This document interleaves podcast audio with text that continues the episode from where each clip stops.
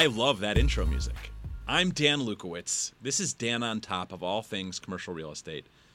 We are very, very, very lucky today to be joining us here, Larry Strain, the principal partner of Restaurant Development Experts. Larry, how you doing? I'm great, Dan. How are you? Doing wonderful. Thank you so much for joining us. I'm excited about this. This is going to be a great episode. Appreciate you taking the time to come on the show today. Absolutely. So we know each other from a, a, a, mutual colleague, Gabe Jonas, who is also on the show. Gabe and I have had a lot of fun. You know, I'm a triple net broker. He's an expert in site selection. He typically goes head to head with uh, with some investment brokers, but him and I have found some common ground. He's been telling me for months about my necessity to reach out to you. I'm so glad that we connected, and and I'm glad to have you on the show to share all of your expertise and your knowledge with all of our viewers. So before we jump into some of the questions I want to ask you, I just want to start off with you as an individual. So tell our viewers who is Larry Strain?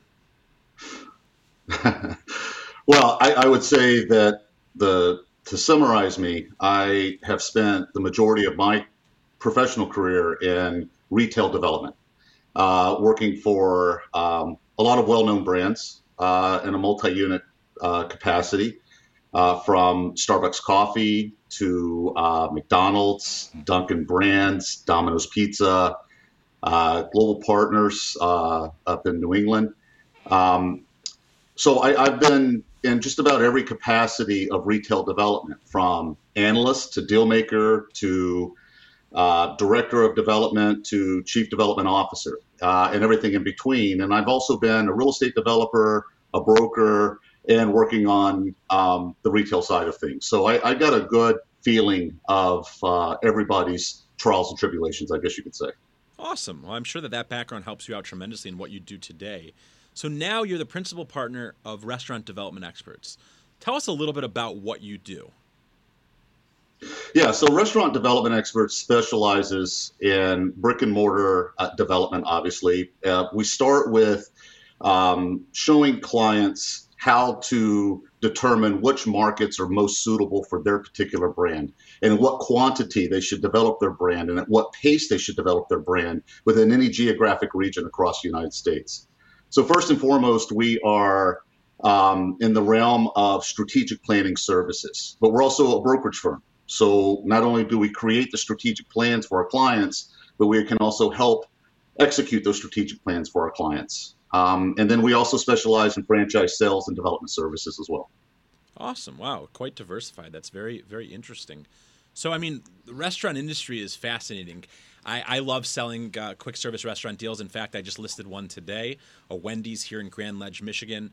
Um, Gabe and I have uh, have picked apart some of my recent listings of some Burger Kings uh, in Montana, and uh, it's it's a space that's very fascinating to me. Now, I'm, I want to ask you, since you're the expert, what is the failure rate for restaurants and why is it so high? Uh, unfortunately, uh, the failure rate is 60% within the first wow. year of a restaurant uh, opening. Uh, and then it's 80% within the first five years of the restaurant's wow. operation. it's staggering, right? And, yeah. and it's been going on for a long time, which is precisely the reason we got into the business. Um, the number one cause of those failure rates are two things it's location and it's uh, capitalization or undercapitalization. Uh, and so, you know, when we advise clients, we walk through the entire business plan of retail development. We show them from um, from all viewpoints uh, and develop an actual business plan uh, and capitalization plan for what it's going to take to actually develop this brand within this particular marketplace. Gotcha. Yeah, I mean it, that's uh, it, it's it's obvious that you know your services are are invaluable to uh, restaurants, especially when they're they're you know in a in, in, such a situation where location is such an important variable in, in, the potential success or failure of the restaurant. So you know something that Gabe and I talk about, and I want you to talk a little bit about our our site selection and site development and market development. In, in your opinion, you know, tell us what the difference is between site development and market development. Yeah, good question. Site development is looking at the characteristics of a uh, presented location. Um, it could be looking at the trade area characteristics and the site characteristics of uh, a site uh, and trying to make a determination as to uh, go or no go on that particular location. Mm-hmm. Market development is determining, is looking at the entire marketplace at one time and determining how should that brand develop systematically within that geographic region, site by site, from the first location to the last location, taking into consideration how you prioritize the placement of those locations over time. I see. So site development would be more so the specifics of the actual site that is in question, the subject property, whether it be the, the demographics and you know traffic counts and visibility, um, et cetera, et cetera. Whereas market development is how does that brand you know penetrate and, and perpetuates its existence strategically over time in the in the broader market. Precisely, it's, exactly. It's it's goal setting, right? What is what is the uh, analysis of the market in its current condition and where do you want to be in that marketplace over time? And that's where the goal setting comes in and that's the first step in the strategic planning process. Um, the second piece is making sure that you understand the landscape of the entire marketplace before you begin looking for sites. Uh-huh. Now how do you advise your clients uh, in terms of planning that out and setting those goals over time that's a good question. You know, we uh, a lot of people have to fail at this before they reach out to people like myself. Yeah. They have to realize that, and it's and it's a very unfortunate aspect of my business is that there has to be a few million dollars of mistakes made to realize the benefit of working with uh, somebody with our level of expertise uh, in that field. Sure, sure. So I want to step it back a little bit because everything that you're saying is quite fascinating. I think that there's tremendous value for the actual operator or for the actual you know franchise that's expanding.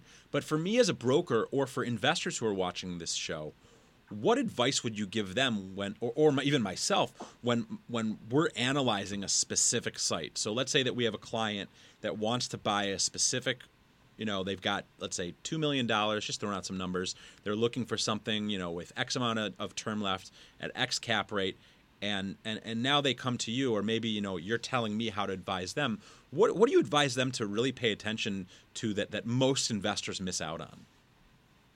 I think it's diagnosing the trade area for that specific use. If it's just say it's a single tenant yeah. triple net that you're selling on the market. Yeah. You know a, a walgreens or a cvs or a mcdonald's or whatever the case may be how well is that location to its surroundings? How well does it, how suitable is it to its surroundings uh, in comparison to the overall marketplace? That's a very hard thing to determine. Um, it takes a very unique skill set to understand. Most people just look at its sales performance. Right. And they say the sales performance is an indicator of how well or how suitable it is within that trade area. But that's a snapshot in time. Yeah. Right. You're looking at uh, uh, long periods of time, long holding periods, as to how that store or that location is going to perform over years or even decades. Okay, so now when you say how well is it suited for its particular area, are you talking as that specific use, or in the event that maybe the tenant vacates and it has to be retenanted? It's that specific use in that specific trade area in that specific market. That's how granular we get in our analysis. So okay. we're able to provide you with a landscape of the entire marketplace to tell you where the brand is best suited within the marketplace. And then is that location in one of those best suited trade areas designed for that particular concept? I see. So we're really zooming in here and, and trying our, our best to understand if if this is the ideal location and the ideal setup, the ideal situation for this specific asset uh, as it is and where it stands. That's that's precise. Absolutely, yes. That's Very what cool. that's what we accomplish for our clients. I, I appreciate that because I think a lot of times investors, at least in my experience, I've watched investors they get lost in like the cap rate and they don't necessarily understand the underlying fundamentals of the real estate. I know that's something that I've learned a lot about from interacting with you know people on your side of of the table, so to speak. You know, it's a, one of the things I love about real estate is that I, I don't just get the opportunity to interact with brokers and investors. I get the opportunity to interact with people like you, and the amount that I learn that helps me to be a, a better expert in my field is incredible. So I'm, I'm definitely grateful for people like you and Gabe and, and the, the knowledge and expertise that you've imparted uh, to me. And, and I think that, that you. No, I think it's great, Dan, that you guys look for the retailer's perspective on things. I think it's very important. And, and the more you can think like a retailer, the more uh, of an advantage you have in your particular landscape. Yeah. Oh, absolutely. No question about that. And I'm I am uh, definitely a friend of, of knowledge seeking, so I appreciate you sharing that with everyone who's watching today. So, you know, I know that you work a lot with national brands all over the country, and and you know, some of these retailers, in my experience as well. I mean, you can be talking about a, retailer that has hundreds or maybe even thousands of locations. So, uh, when you're talking about a specific brand that's developing into a national brand, what steps do they need to take in developing that sustainable national brand? That is probably the most overlooked aspect of brand expansion is determining where the brand wants to be. Uh, obviously, every brand that's developing wants to be the best in their industry and they want to be uh, dominant in the marketplace and uh, the market leader. But that takes a lot of work and that takes a lot of years to accomplish. Um, some folks have the belief that if I plant a flag in various markets across the United States in a very relatively short time frame, I'm now a national brand. And that's anything but the case, right? And you you have to go into a marketplace with a plan of action of where what it is that you want to become in that marketplace. Uh, starting out from a local concept to becoming a regional concept to a multi-regional concept to a national concept. Um, it, it's a it's a phased approach of development um, that uh, takes a unique skill set to to show you how that should be accomplished. Right? It, it, you, if we were able to illustrate this, it would be easier to show you. But you know, it, it has to. you can adjust the timeline, but you can't adjust the geography and how it is that you grow. And it's because of the capital constraints and infrastructure resources that require a particular linear approach to how it is that you develop to a national brand from a local brand. Mm-hmm. Can you give us an example of some brands that have done a great job at that? Uh, sure. I, I think, um, um, uh, you know, if you look at, um, let's see, you know, McDonald's obviously is is, is the market leader, sure, uh, and and how well that they've they've performed.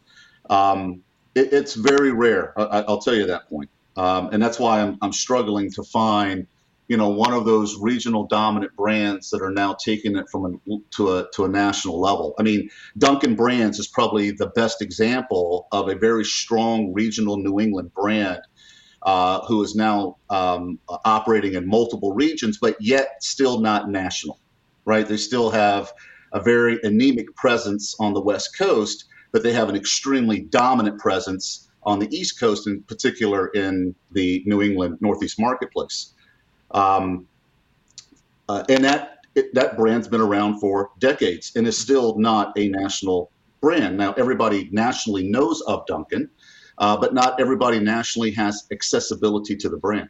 Sure. Um, and uh, uh, and it's a, it's a and they've themselves have had struggles jumping from regions to regions because of the amount of focus and infrastructure uh, investment to make that happen.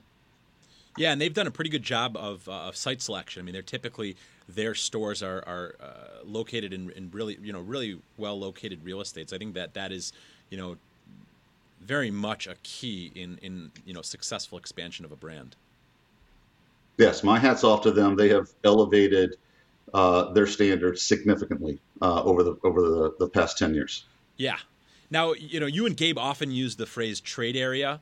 Um, which I think gets thrown around in, in our industry maybe loosely, and, and I think that you know I see you laughing already, so you know where I'm going with this. You know, you would be the person to best define it. So I, am going to just let you take that away. How do you determine the proper size of a trade area, and why is that so important in multi-unit development? I think if you ask ten retailers what their definition of a of a trade area is, you'll get 20 different responses. um, and, and, and, we get back to why is there such a high failure rate in this industry? Um, determining a trade area is very complex. Uh, a lot of people try to oversimplify it um, so that they can understand how to compare one trade area to the next.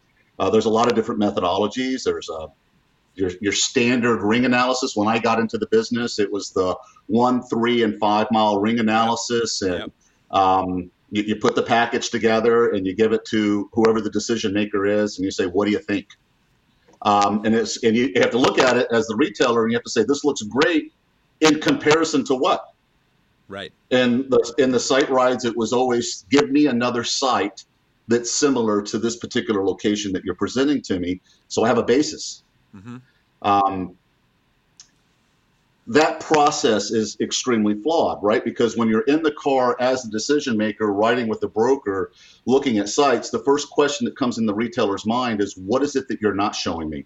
This looks great what you're showing me, but what is it you're not showing me in this particular marketplace? And how do I gain exposure to that?